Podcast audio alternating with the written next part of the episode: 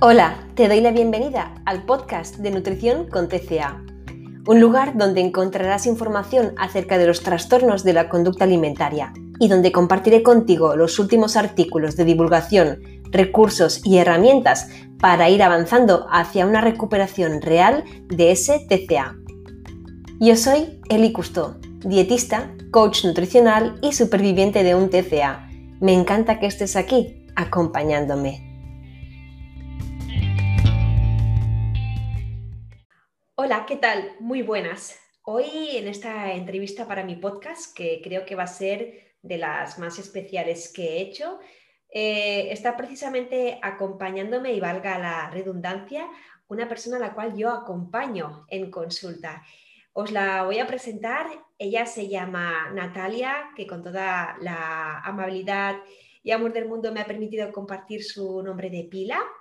Y estoy muy contenta de que, Natalia, hoy estés por aquí. Bienvenida a mi podcast. Buenos días, Eli. Muchas gracias.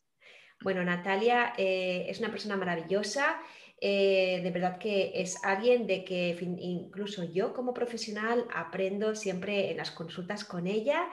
Así que estoy segurísima de que su punto de vista como persona que se está recuperando de un trastorno alimentario va a enriquecer mucho la visión de cualquier persona que esté sufriéndolo o incluso recuperándose también. Así que, Natalia, tú sabes que además sé que escuchas las entrevistas de mi, de mi podcast y sabes que siempre acostumbro a arrancar con la pregunta de ¿qué es para ti un TCA? Así que hoy no va a ser una excepción y Natalia, voy a pedir que precisamente pues nos eh, explicas, nos compartes qué es para ti eh, un TCA.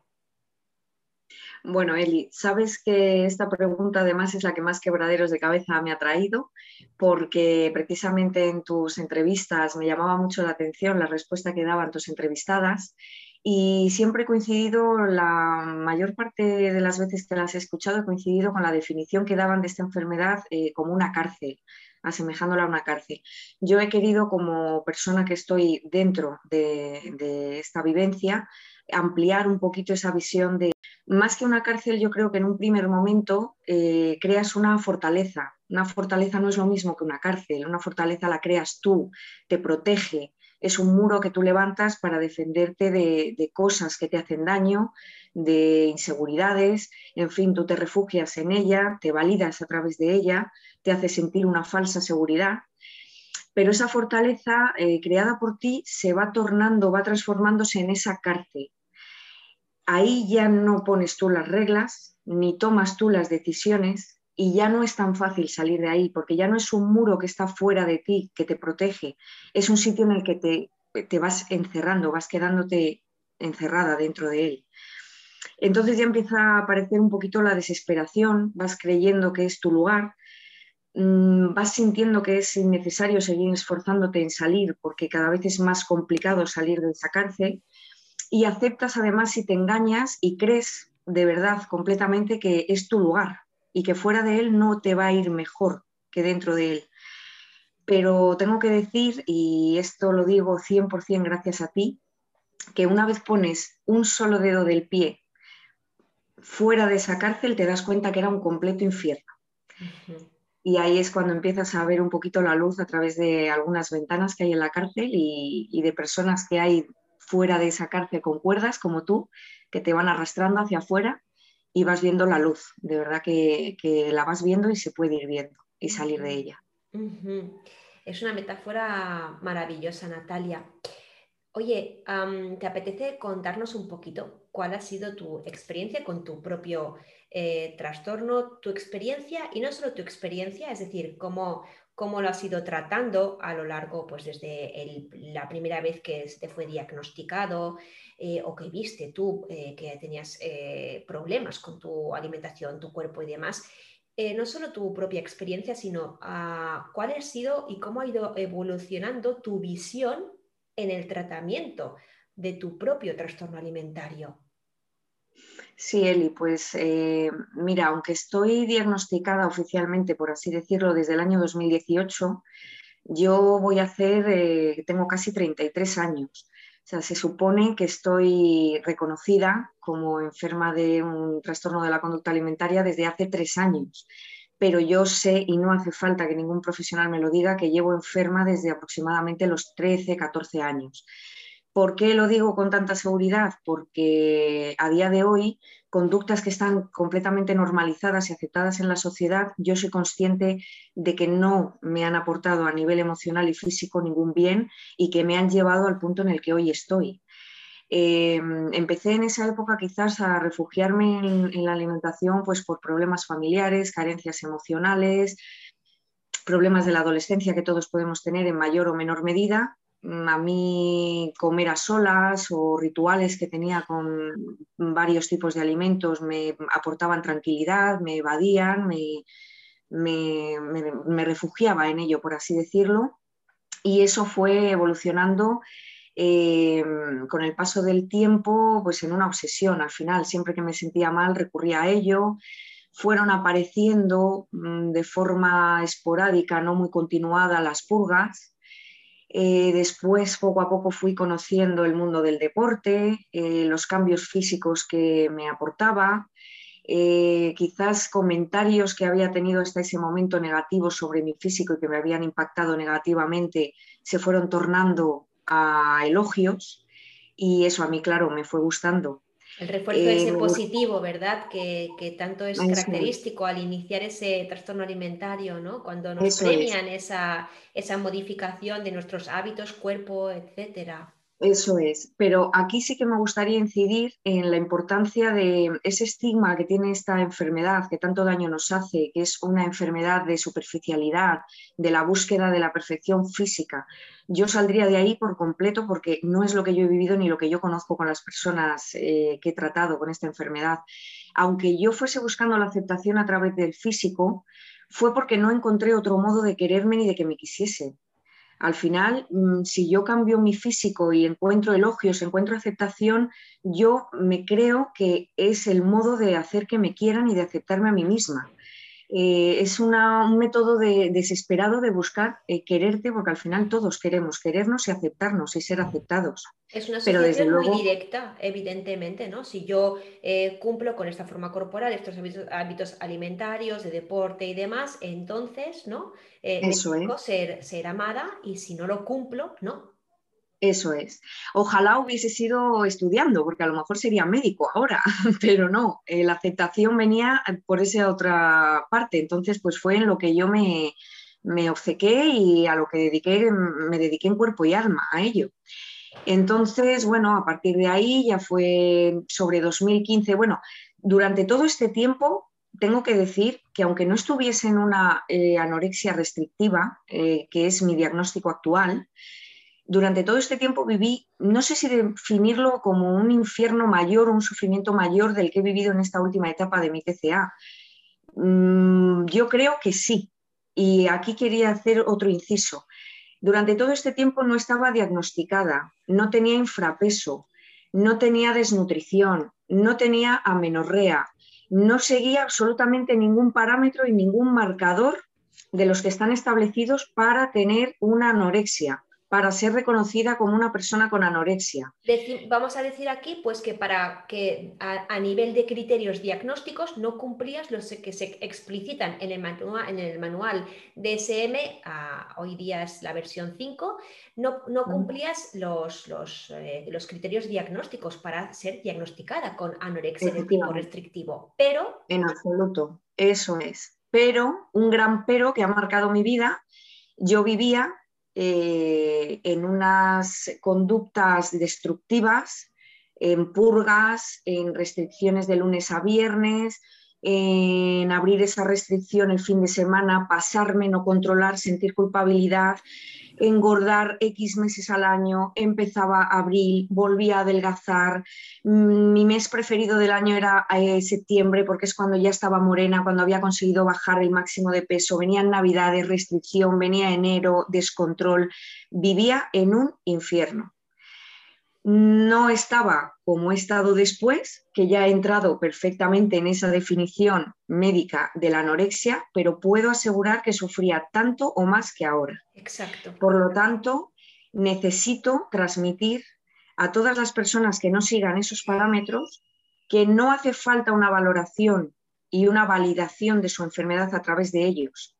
No hace falta que nadie te diga que estás enferma para que lo estés, porque yo llevo media vida enferma y solamente llevo tres años reconocida como enferma. Creo que lo Por lo tanto, a la perfección. Pues eh, te lo agradezco porque necesitaba, de verdad, yo hubiese necesitado escuchar esto hace mucho tiempo. Y bueno, eh, esta enfermedad ya fue entrando dentro de, la normalidad para lo que es estar enferma, pues eh, sobre el año 2015 ya conocí el mundo del fitness, mi perdición. Eh, nunca competí dentro de ese mundo, pero podría haberlo hecho perfectamente. Era una dedicación absoluta, una, bueno, a nivel nutricional, a nivel de entrenos, eh, podría haberme dedicado a ello perfectamente. Eh, las personas que están en ese entorno mm, tan tóxicas, y yo las puedo definir así abiertamente porque para mí lo han sido, eh, bueno, pues desde nutricionistas que me han llevado y dentro de los cuestionarios que me mandaban rellenar antes de empezar el trabajo con ellos, en, en, una ocasión me llegaron a preguntar si me provocaba vómitos. Contesté afirmativamente y no me dijeron absolutamente nada respecto a eso. No sé para qué lo preguntaban, pero claro, si se hubiesen centrado ahí quizás hubiesen perdido una, una clienta. Entonces, bueno, no tienen ninguna consideración. Eh, tanto ellos como, bueno, es que he estado enganchada a todo, pastillas para adelgazar, eh, todo tipo de dietas, todo tipo de métodos, el ayuno intermitente, todo, todo, todo. Al final somos eh, una diana para todas estas, no estamos bien mentalmente, nos dejamos llevar por todo, todo nos viene bien. Si fallas, que a esto, mm, esto viene muy ligado con esa cultura de la dieta que hay ahora, si fallas lo tienen muy bien estructurado para que pienses que la culpa la tienes tú, que es porque tú no tienes fuerza de voluntad, que es porque tú no sabes hacer bien las cosas y solo hace que... Eso es, solo hace que me fuerza de la voluntad. Eso es, solo hace... esas conductas en lo que acaba derivando ya qué es lo que viene ocurriendo tras todas esas conductas encadenadas. Esas conductas te llevan a, esta cárcel en la que te va metiendo, en la que tú tenías el control y la enfermedad te hace creer verdaderamente que el control lo llevas tú, eh, te hace perder el control. Eh, quien piense que aquí lleva el control esa persona, o sea, quien piense que bajo esta enfermedad llevas tú el control, está equivocada. Eh, cada vez va siendo menos, menos, menos y más, más, más. Menos alimentos, más movimiento. Menos grupos alimenticios, más normas sobre esos grupos alimenticios, más ejercicio, más exigencia. Eh, lo que antes te parecía un peso adecuado, cada vez te va pareciendo mm, menos satisfactorio, cada vez buscas más, más, más. Lo más gracioso de esto es que cuando consigues ese objetivo con el que tú creías que te iba a ir bien todo, no te va bien. Te das cuenta y buscas otro objetivo mayor y así y así hasta que te va comiendo. Y así de esta manera, pues acabé diagnosticada en 2018 de anorexia en un principio purgativa. Me diagnosticaron en una asociación de mi ciudad y estuve tratada ahí durante casi dos años. Mi experiencia con el método de esta asociación, mm, mala, vamos a decir que mala, porque sí, inicialmente parece bueno el método, es un tratamiento en eh, conjunto de psicología, psiquiatría, dietista y demás. Es decir, el enfoque a priori, una vez te diagnostican, es vamos a ponerte en un equipo multidisciplinar para tratarte y evidentemente con el objetivo de que te recuperes. Bueno, ese sería el objetivo, sí. Lo que pasa es que yo creo que e, esta asociación en concreto, no voy a hablar de todas, pero de la mía sí puedo hablar mm, al 100%, yo creo que más bien te cronifican. Eh, porque ni ellos mismos creen que pueda haber una recuperación total de esta enfermedad. Hay que asumir que hay muchas personas y profesionales que no creen que nos podamos curar. Y bueno, pues eh, más bien se convierte en un club social. mi vida social cada vez era menor, inexistente ya en, esta última etapa, y ya acudir a las terapias grupales pues era mi salida semanal. ¿Qué provocaba estas terapias grupales? ¿Qué era lo malo? Comparación con mis compañeras, necesidad de sentirme adaptada al grupo. Yo no era tan delgada como eran mis compañeras, yo no era tan restrictiva como eran mis compañeras escuchaba cosas en las terapias grupales que a mí me vinieron de perlas para alimentar a esta enfermedad y empeoré exponencialmente, o sea, eh, a lo bestia. Eh, mi restricción fue siendo cada vez mayor, mi bajada de peso cada vez mayor, mis conductas fueron siendo cada vez más patológicas, así hasta que, hasta que nos cansemos. Luego la visión de la dietista no era la tuya, no era una dietista como tú, era una dietista que sí quería controlar las cantidades, sí tipificaba los alimentos y les nombraba de buenos, malos, sí te decía eh, que los atracones no eran buenos, era otra visión completamente diferente.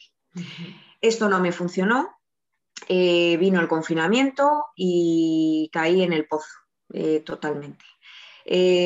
gracias a esa caída tengo que reconocer que estoy hoy donde estoy, o sea que casi casi la agradezco. Me alejó de esta asociación o sea que lo agradezco de verdad, les agradezco mucho lo que intentan hacer con las personas. A veces no hay que culpar, sino pensar que quizás tienen una visión errónea o que a ti no te va bien. No hay que pensar que las personas hacen las cosas con mala intención, pero desde luego alejarme de ella a mí me vino fenomenal. Obviamente en el confinamiento fue un desastre.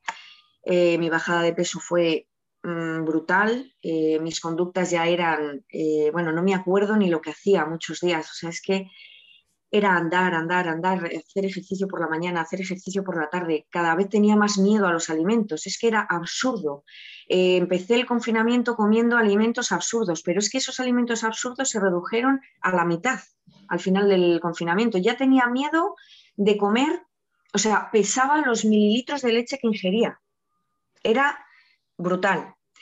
Y bueno, cuando pasó el confinamiento, en un, pues no sé, eh, yo creo que mi cuerpo, no sé de dónde saqué las ganas de pedir un ingreso voluntario en la seguridad social. Supongo que fue el instinto de supervivencia. No sé. Cuéntanos, ¿cómo fue ese ingreso, Natalia? Bueno, el ingreso inicialmente fue en una unidad de psiquiatría en mi ciudad, eh, gracias a Dios conseguí que me, derivasen a un centro regional de otra ciudad eh, específico en trastornos de la conducta alimentaria. vamos, a, vamos, a, recordar que estuviste, por lo tanto, en un centro explícito de ah, tratamientos de, en una unidad de patologías alimentarias, ¿verdad que sí? Sí, específico de TCAs. Eh, todos los que estábamos ingresados eran de anorexia como volvemos a lo mismo, eh, la seguridad social tiene unos parámetros que tienes que cumplir para esos ingresos. Sí, ¿se aceptan personas con bulimia? Sí, pero como las personas con bulimia no suelen tener un infrapeso, allí solo estábamos personas con anorexia y con infrapeso. Cuando vuelvo a repetir que yo sin infrapeso, sin amenorrea, sin desnutrición, hubiese necesitado hace mucho tiempo ese ingreso. Bueno, mm, ese ingreso para qué me vino bien? Para salvarme la vida. Eh, simplemente me salvaron la vida, eh, estuve con una sonda durante casi un mes, me alimentaron a través de esa sonda. Sí, recibí asistencia psicológica, pero que se basaba básicamente en eh, tienes que comer, tienes que aceptar tu cuerpo, es lo que hay, en fin.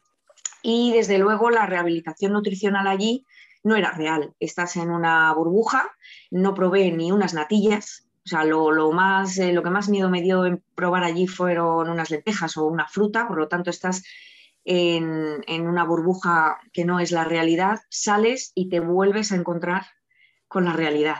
Y eso fue lo que te ocurrió, ¿verdad? Y eso fue lo que me ocurrió. Salí con un peso, no quiero hablar de pesos, pero entré con un peso eh, inasumible, eh, para mantenerme con vida y salí con un peso que te mantienes con vida pero que no te da opción a nada más. No puedes volver a trabajar, no puedes volver a vivir sola. Simplemente me sacaron con un, IMC aceptable para la seguridad social, pero desde luego yo no estaba bien. Vale, exacto, exacto.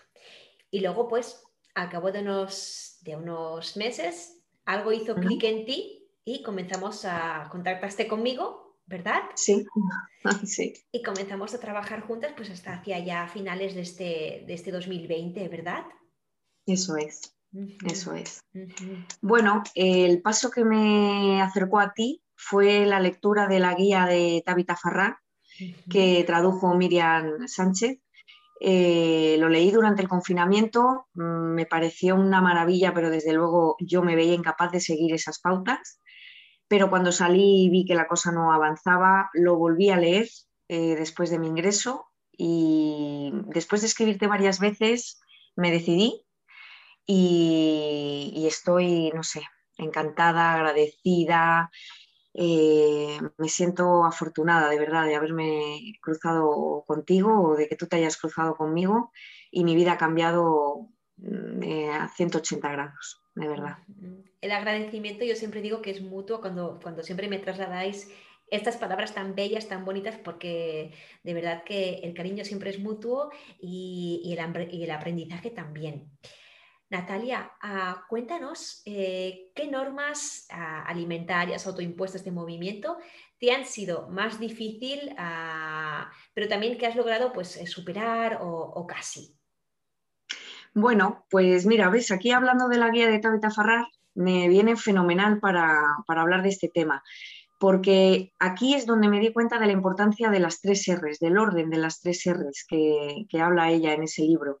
Em, en primer lugar, diría que el mayor reto fueron las ingestas, las grasas, los carbohidratos, que tú sabes que sigo con ellos en la lucha. ¿Por qué digo del orden? Porque mm, sin la rehabilitación nutricional que se da con este paso, eh, no viene, bueno, este paso por hablar de cómo lo he superado, que sigo en ello, pero cómo he conseguido superarlo mm, muchísimo en comparación con antes, es simple. Exposición, repetición, exposición, repetición, no hay más. Es anular creencias y miedos con la exposición, hacerlo con miedo, hacerlo llorando, hacerlo con rabietas, exponerte y repetir. Ya está, no hay más. ¿Y por qué digo que primero va esta R de la rehabilitación nutricional? Porque lo siguiente que he conseguido superar, no al 100%, pero sí superarlo bastante, es el conteo de las calorías. Y el conteo de las calorías es algo ya más mental que sin la rehabilitación nutricional me resultaba imposible llevar a cabo, imposible. O sea, mi mente no trabaja, o sea, mi mente es que era como un bucle, yo no salía de ahí, Simplemente cuando me pusieron la sonda en el ingreso, eso sí que tengo que decirlo, cuando mi cuerpo empezó a recibir alimento, aunque no fuese por vía oral y no fuese enfrentándome yo, mi mente de verdad, o sea, hacía crucigramas y podía acabar los crucigramas. O sea, es que es necesario comer, necesitamos comer. Exacto. Y luego, eso es, la mente empieza a funcionar y empiezas a solventar otros, eh, otros retos como este, como el conteo de calorías, que requieren de, un esfuerzo y de una entrega mental que se da con, el, con, la, con la renutrición. Y otros tantos más. Yo, Natalia, porque te conozco y sé que eh, los cambios han sido eh, espectaculares en lo que hablamos de consultas. Pero cuéntanos tú eh, cuáles han sido tus cambios pues, mm, a nivel de lo que quieras ser, y cambios físicos, mentales, emocionales, de los cuales estás tú más contenta y orgullosa de haber integrado en ti. Pues mira, a nivel corporal, físicos, centrándonos en los físicos, pues a nivel corporal son obvios y visibles para mí y para mi entorno.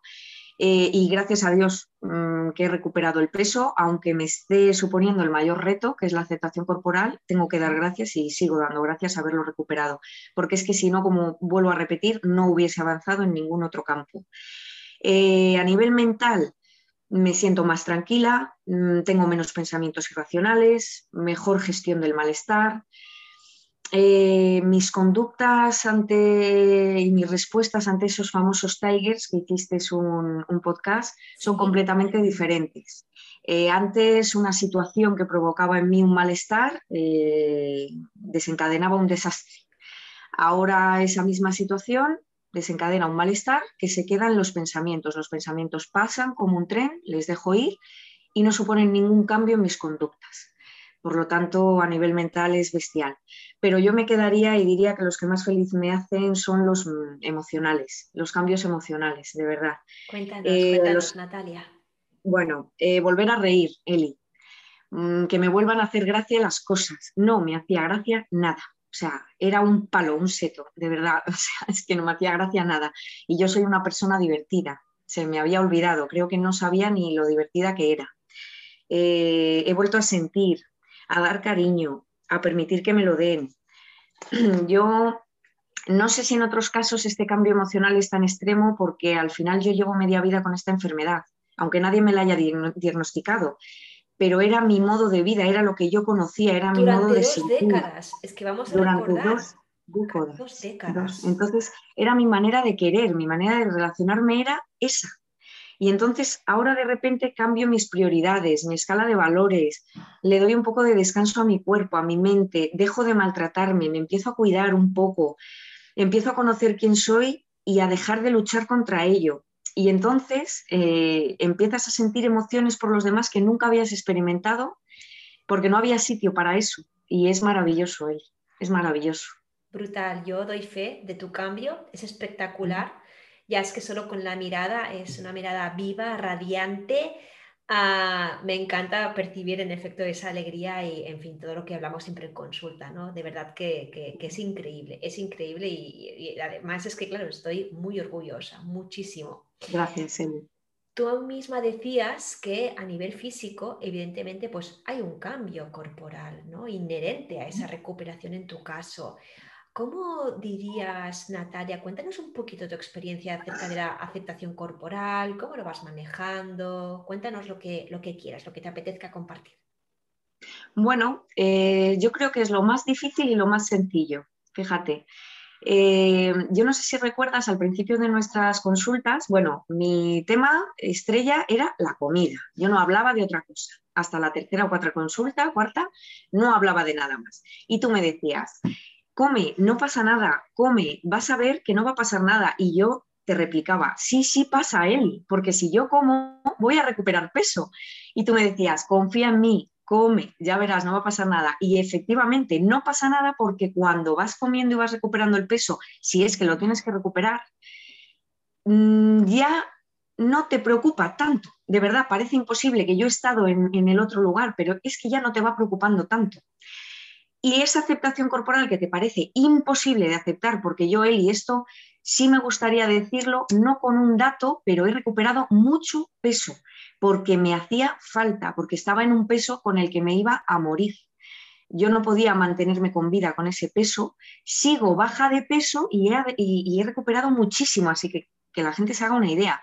Entonces, cambio, claro, el, el cambio físico mío es bestial. Y más que el cambio físico es que yo no me había mantenido en el tiempo durante meses con este peso desde hace muchos años. Yo no era tan delgada como venía siendo durante estos últimos años, pero era lo que yo estaba acostumbrada a ver en el reflejo del espejo. Entonces la aceptación pues es difícil, no la voy a idealizar porque es muy, muy, muy dolorosa. Pero por otra parte, como te decía, es sencilla porque es en la que menos esfuerzos tienes que aplicar. Es en la que menos tienes que hacer, no tienes que hacer nada, simplemente tienes que no hacerlo.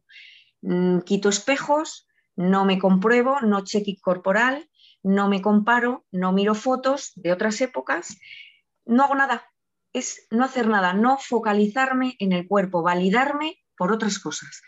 Parece muy fácil, es genial, todo es una utopía, todo esto parece fantástico. No, cuesta mucho, cuesta mucho, pero es que vivo muchos momentos diarios y muchos días en los que no me hace falta verme delgada para ser feliz y disfrutar. El otro día, mira, en este aspecto sí que quería mm, comentarte en una ducha del martes, este, de hace dos días que tuve, y de repente me vi el brazo y me lo vi enorme, me vi un brazo enorme. Y me di cuenta que la aceptación corporal pasa por la autocompasión, por la autocomprensión, por el amor propio, por no ser dura contigo misma y por cambiar tus pensamientos. Mm, yo diría que es la fórmula magistral.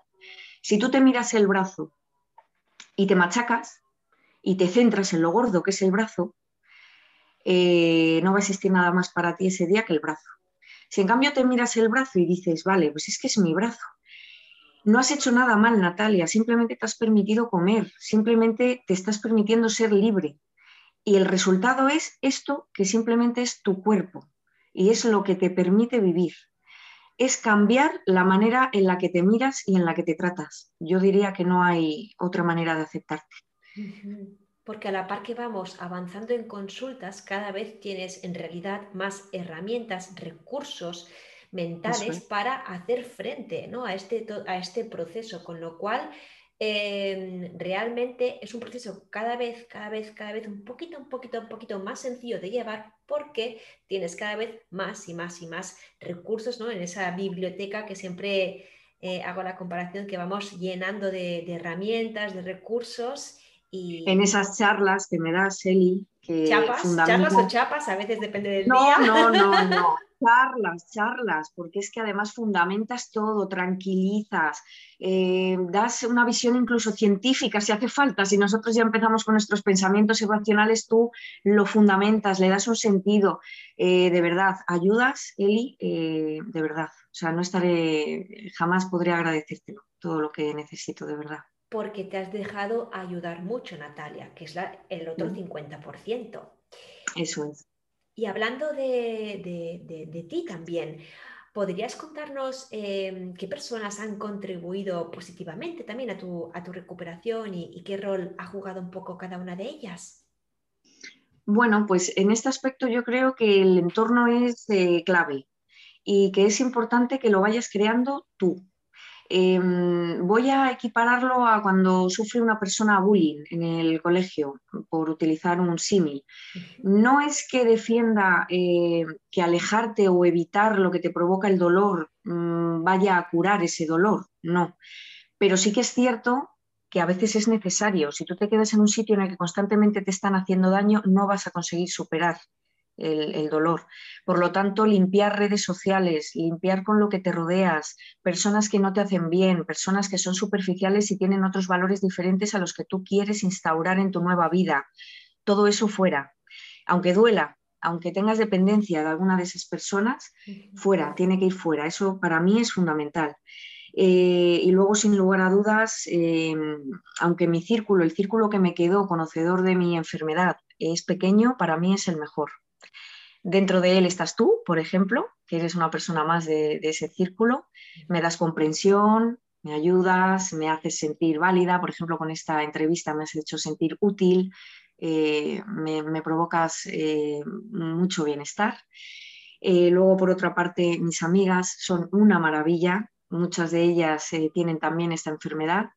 Hemos ido todas, gracias a Dios, hacia la misma dirección y nos complementamos y es maravilloso tenerlas en mi vida somos antidieta, antigordofobia, estamos ahí todo el día. Bueno, antes éramos como, ¿qué hace esta persona con sobrepeso en el gimnasio? ¿Qué hace aquí perdiendo el tiempo? ¿no? Y ahora es como, ¿por qué la gente tiene que hablar del físico de los demás? ¿Por qué tal? ¿Por qué hay que comer galletas? Que... Anoche me decía una amiga mía, abajo las dietas y arriba las galletas. La amiga, mía, que te conté que la he conseguido meter en la cabeza este método, porque al final este método para mí ha sido como cuando descubres ah, un ritual de belleza que va fenomenal y se lo quieres compartir a todo el mundo y que todo el mundo se beneficie de él, ¿no? Pues a mí es lo que me ha pasado contigo y con tu método. Y bueno, eh, mi mejor amiga, que ha sabido estar en la distancia de verdad, en ese ingreso. Eh, ella y su familia han podido estar todo lo que han podido con el tema del COVID. Mis padres, que no conocían mi enfermedad antes del ingreso y que aunque no conviven conmigo, me comprendieron y, me han ayudado.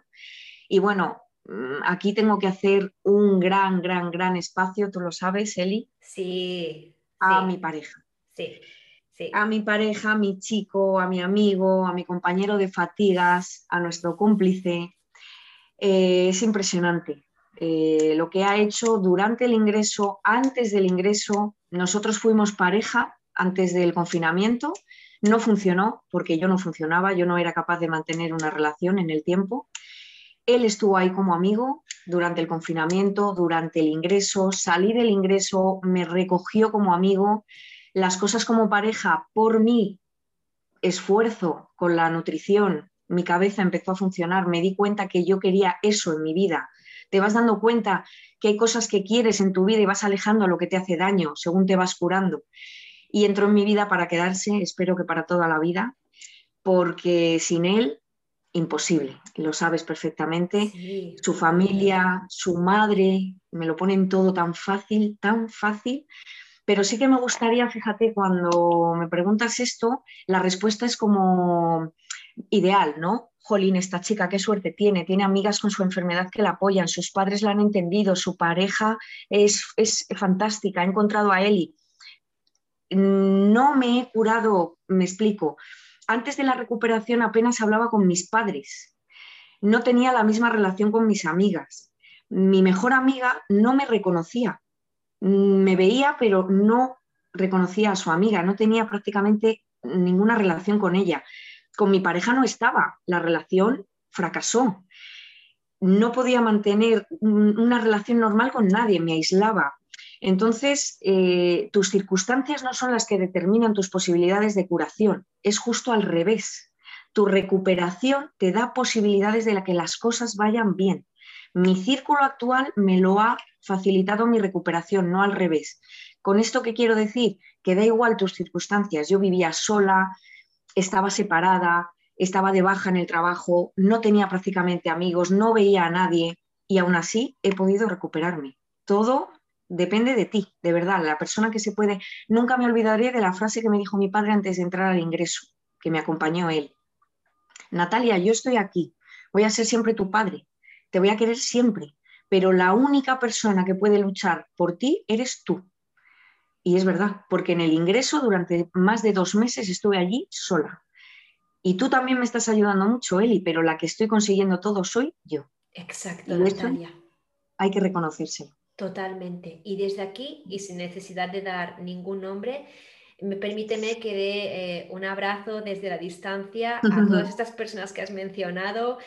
A tu pareja le tengo muchísimo cariño, se ha involucrado, está involucrado, le, he conocido, ha estado en, alguna consulta, así que, bueno, para él además, pues un, besazo, y, pero un abrazo para todas estas personas que, te rodean, claro que sí, y tanto. Natalia, vamos a hablar, si te parece, un poco de, dos temas pues, que, son un poco eh, handicap y, a veces de los más complejos ¿no? en superar durante el proceso de recuperación. Me refiero al movimiento compulsivo y al contar calorías. ¿Nos quieres contar un poquito tu experiencia con ambos?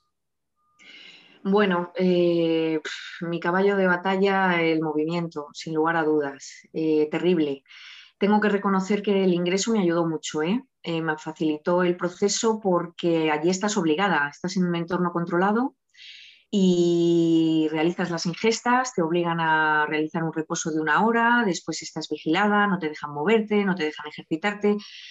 Pero con esto que queda claro, pues esa otra R de que siempre vuelvo a lo mismo, pero como es en lo que se basa tu método y es que es la realidad, la rehabilitación nutricional en primer lugar y luego la rehabilitación mental, esa, rotura o ese romper patrones a través de llevarle la contraria a la enfermedad.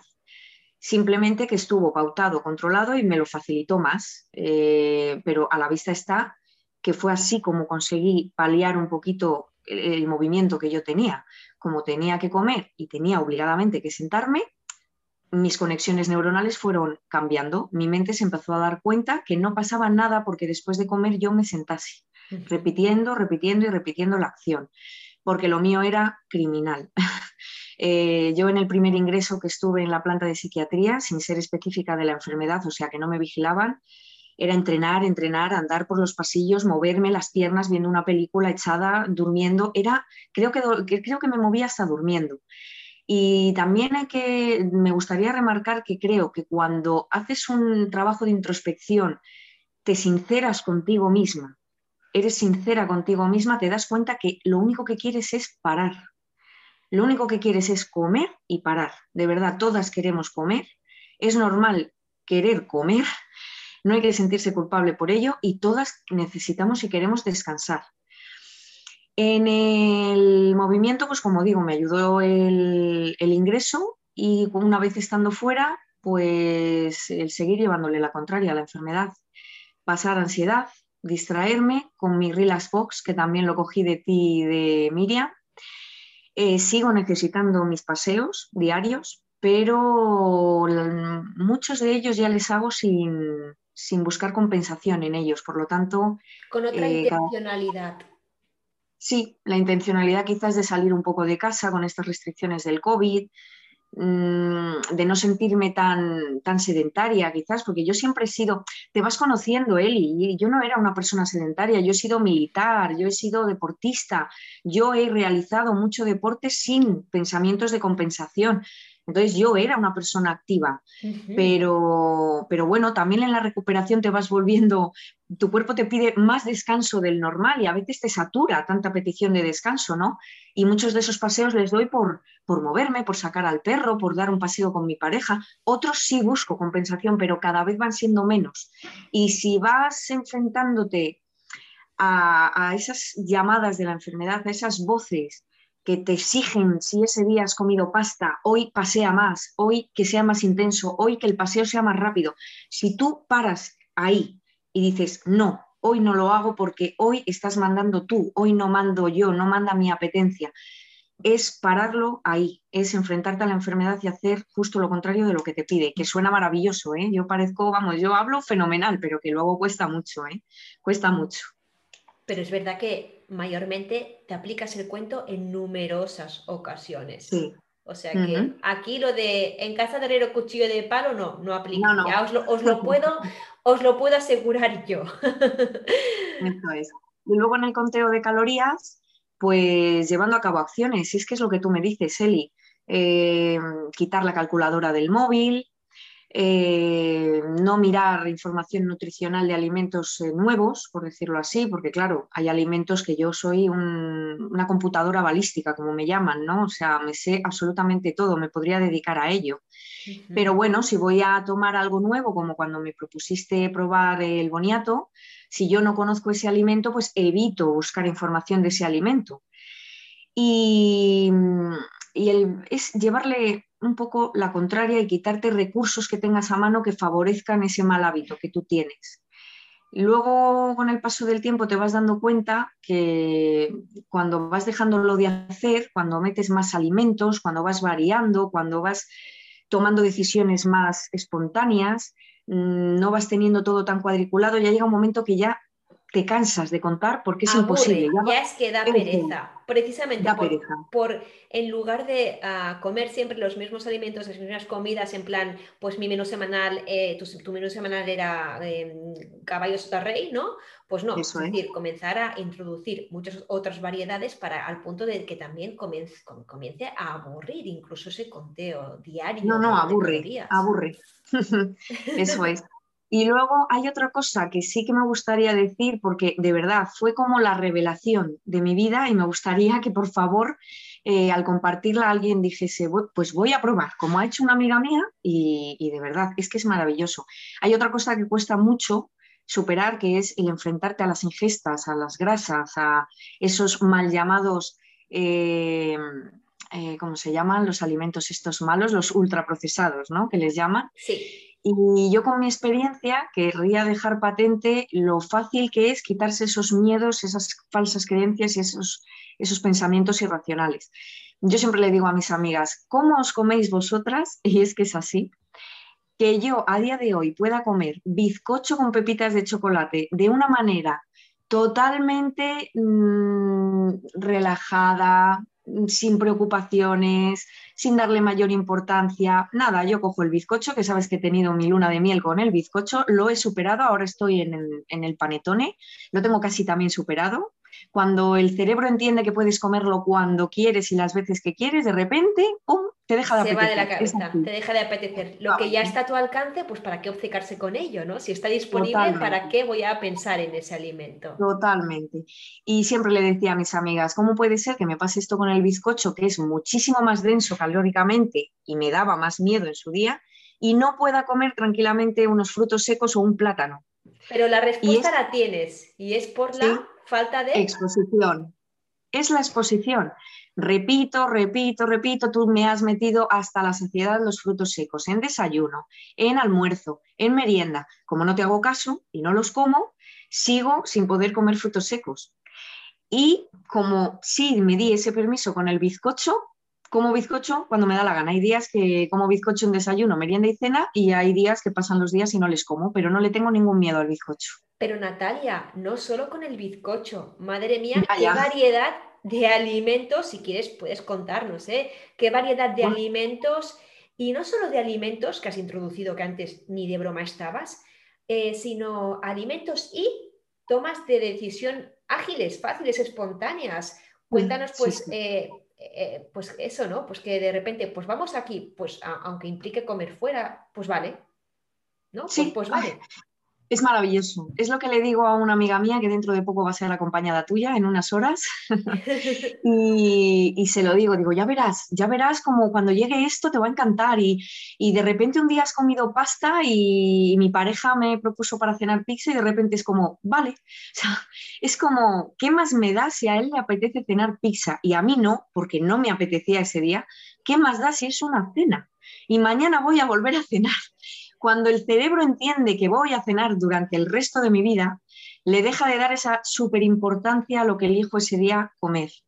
Eh, ya no necesito ver platos llenos de comida, poco densa calóricamente, para llenarme físicamente y, necesitar ver mucho alimento. Ahora de repente me levanto, tengo prisa, me hago un porridge echando leches, me lo como y ya está. Y no le doy mayor importancia porque si a mediodía tengo hambre, me como un yogur o una fruta o un bizcocho, lo que me apetezca. Que no todos los días son así, por supuesto. Hay días que me gana eh, el pulso, ¿no? Hay días que tendría que comer pasta porque es lo que me apetece y como otra cosa porque ese día me da miedo, pero sigue estando la sensación mm, de saber que me apetece algo, aunque no me lo permita, pero ya voy experimentando las sensaciones de saber que me apetece, de saciedad, de hambre. Ayer casualmente por la tarde lo hablaba con esta amiga que me llamó para desearme suerte en esta entrevista y me decía, es que tengo ganas de sentir hambre y de sentir saciedad, Natalia. Y le decía yo, es que lo vas a sentir.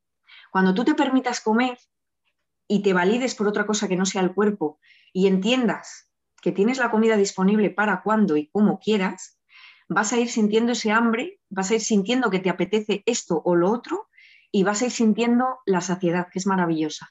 Cuando llega un momento en el que pasas el hambre extrema, pasas hambre, pasas el no hambre, pasas todas esas cosas que están tan desconectadas de ti y de repente un día cenas y te das cuenta, uy, estoy satisfecha mental y físicamente y dices, uff, y es maravilloso, aunque no lo viva todos los días, cada día que lo vivo es, eh, escribo sobre ello porque es que es maravilloso de verdad. Qué bien que lo has descrito, Natalia. Eres una crack. Oye, Natalia, y mm, para ir finalizando ya, em, ¿qué objetivos aún percibes como metas que te gustaría lograr? Bueno, pues eh, aunque hablando ahora durante todo este rato parece que tengo todo hecho, mm, ni, ni mucho menos es la realidad, es mi realidad tengo que seguir avanzando a nivel nutricional, superar miedos, eh, todos los días no son iguales y a nivel de aceptación corporal también. Eh, por eso mismo mi único objetivo, mm, mi gran objetivo es la recuperación total. No hay ya, más. Ya no te conformas con esa cuasi recuperación. Tú ya quieres avanzar con la recuperación total, que es nuestro objetivo en consulta, lo fue desde el primer día y lo va a seguir siendo.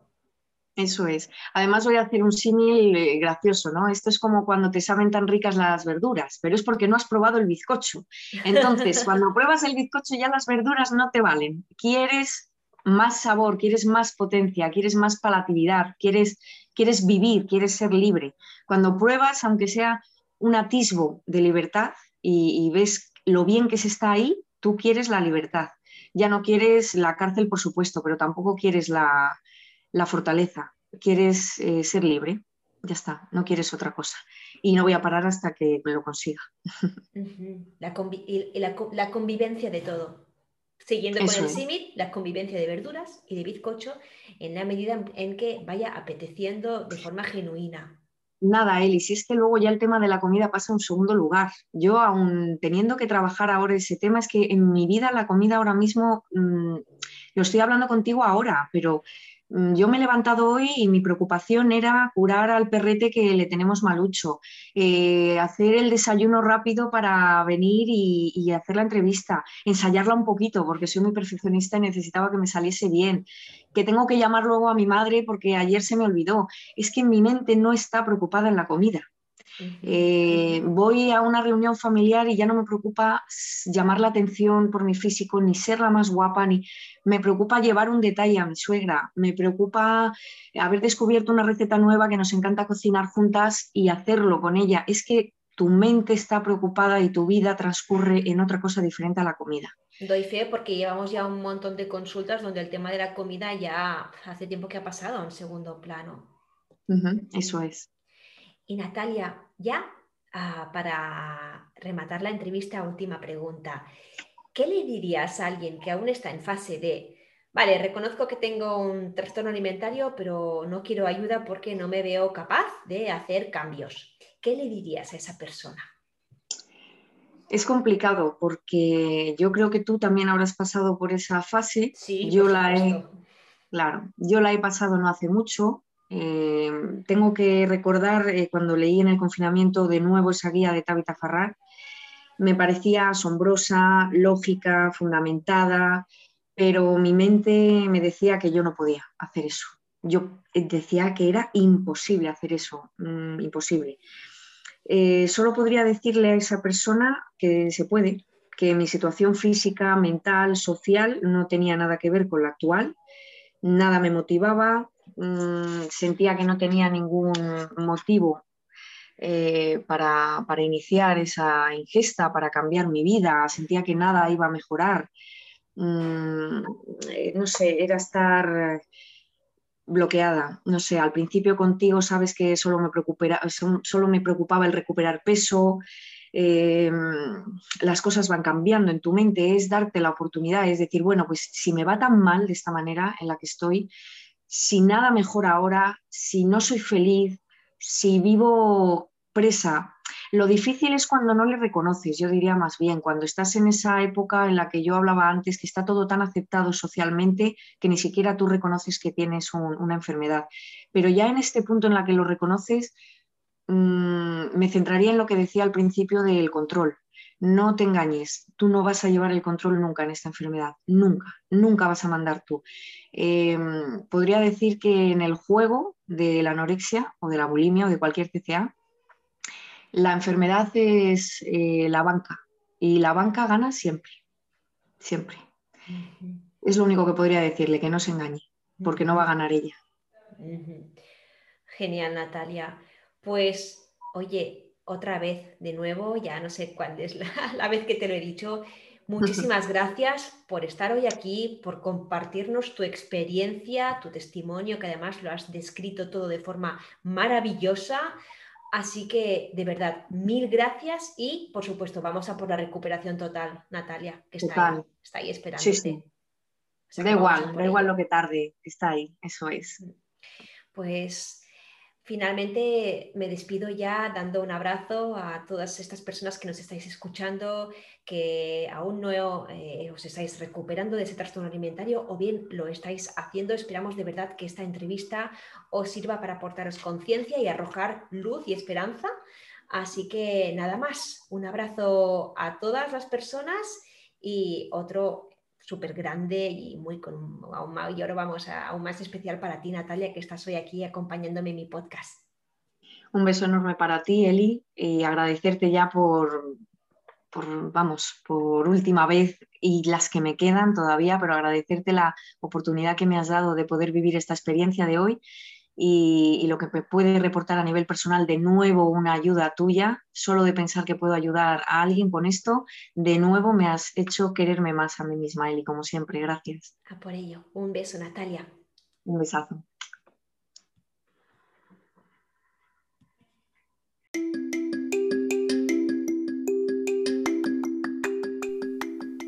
Por ahora, te animo a compartir este podcast con alguien a quien creas que le puede ayudar y no te conformes con vivir así, porque sencillamente esto no es vivir. Te mando un fuerte abrazo y nos vemos en el próximo podcast.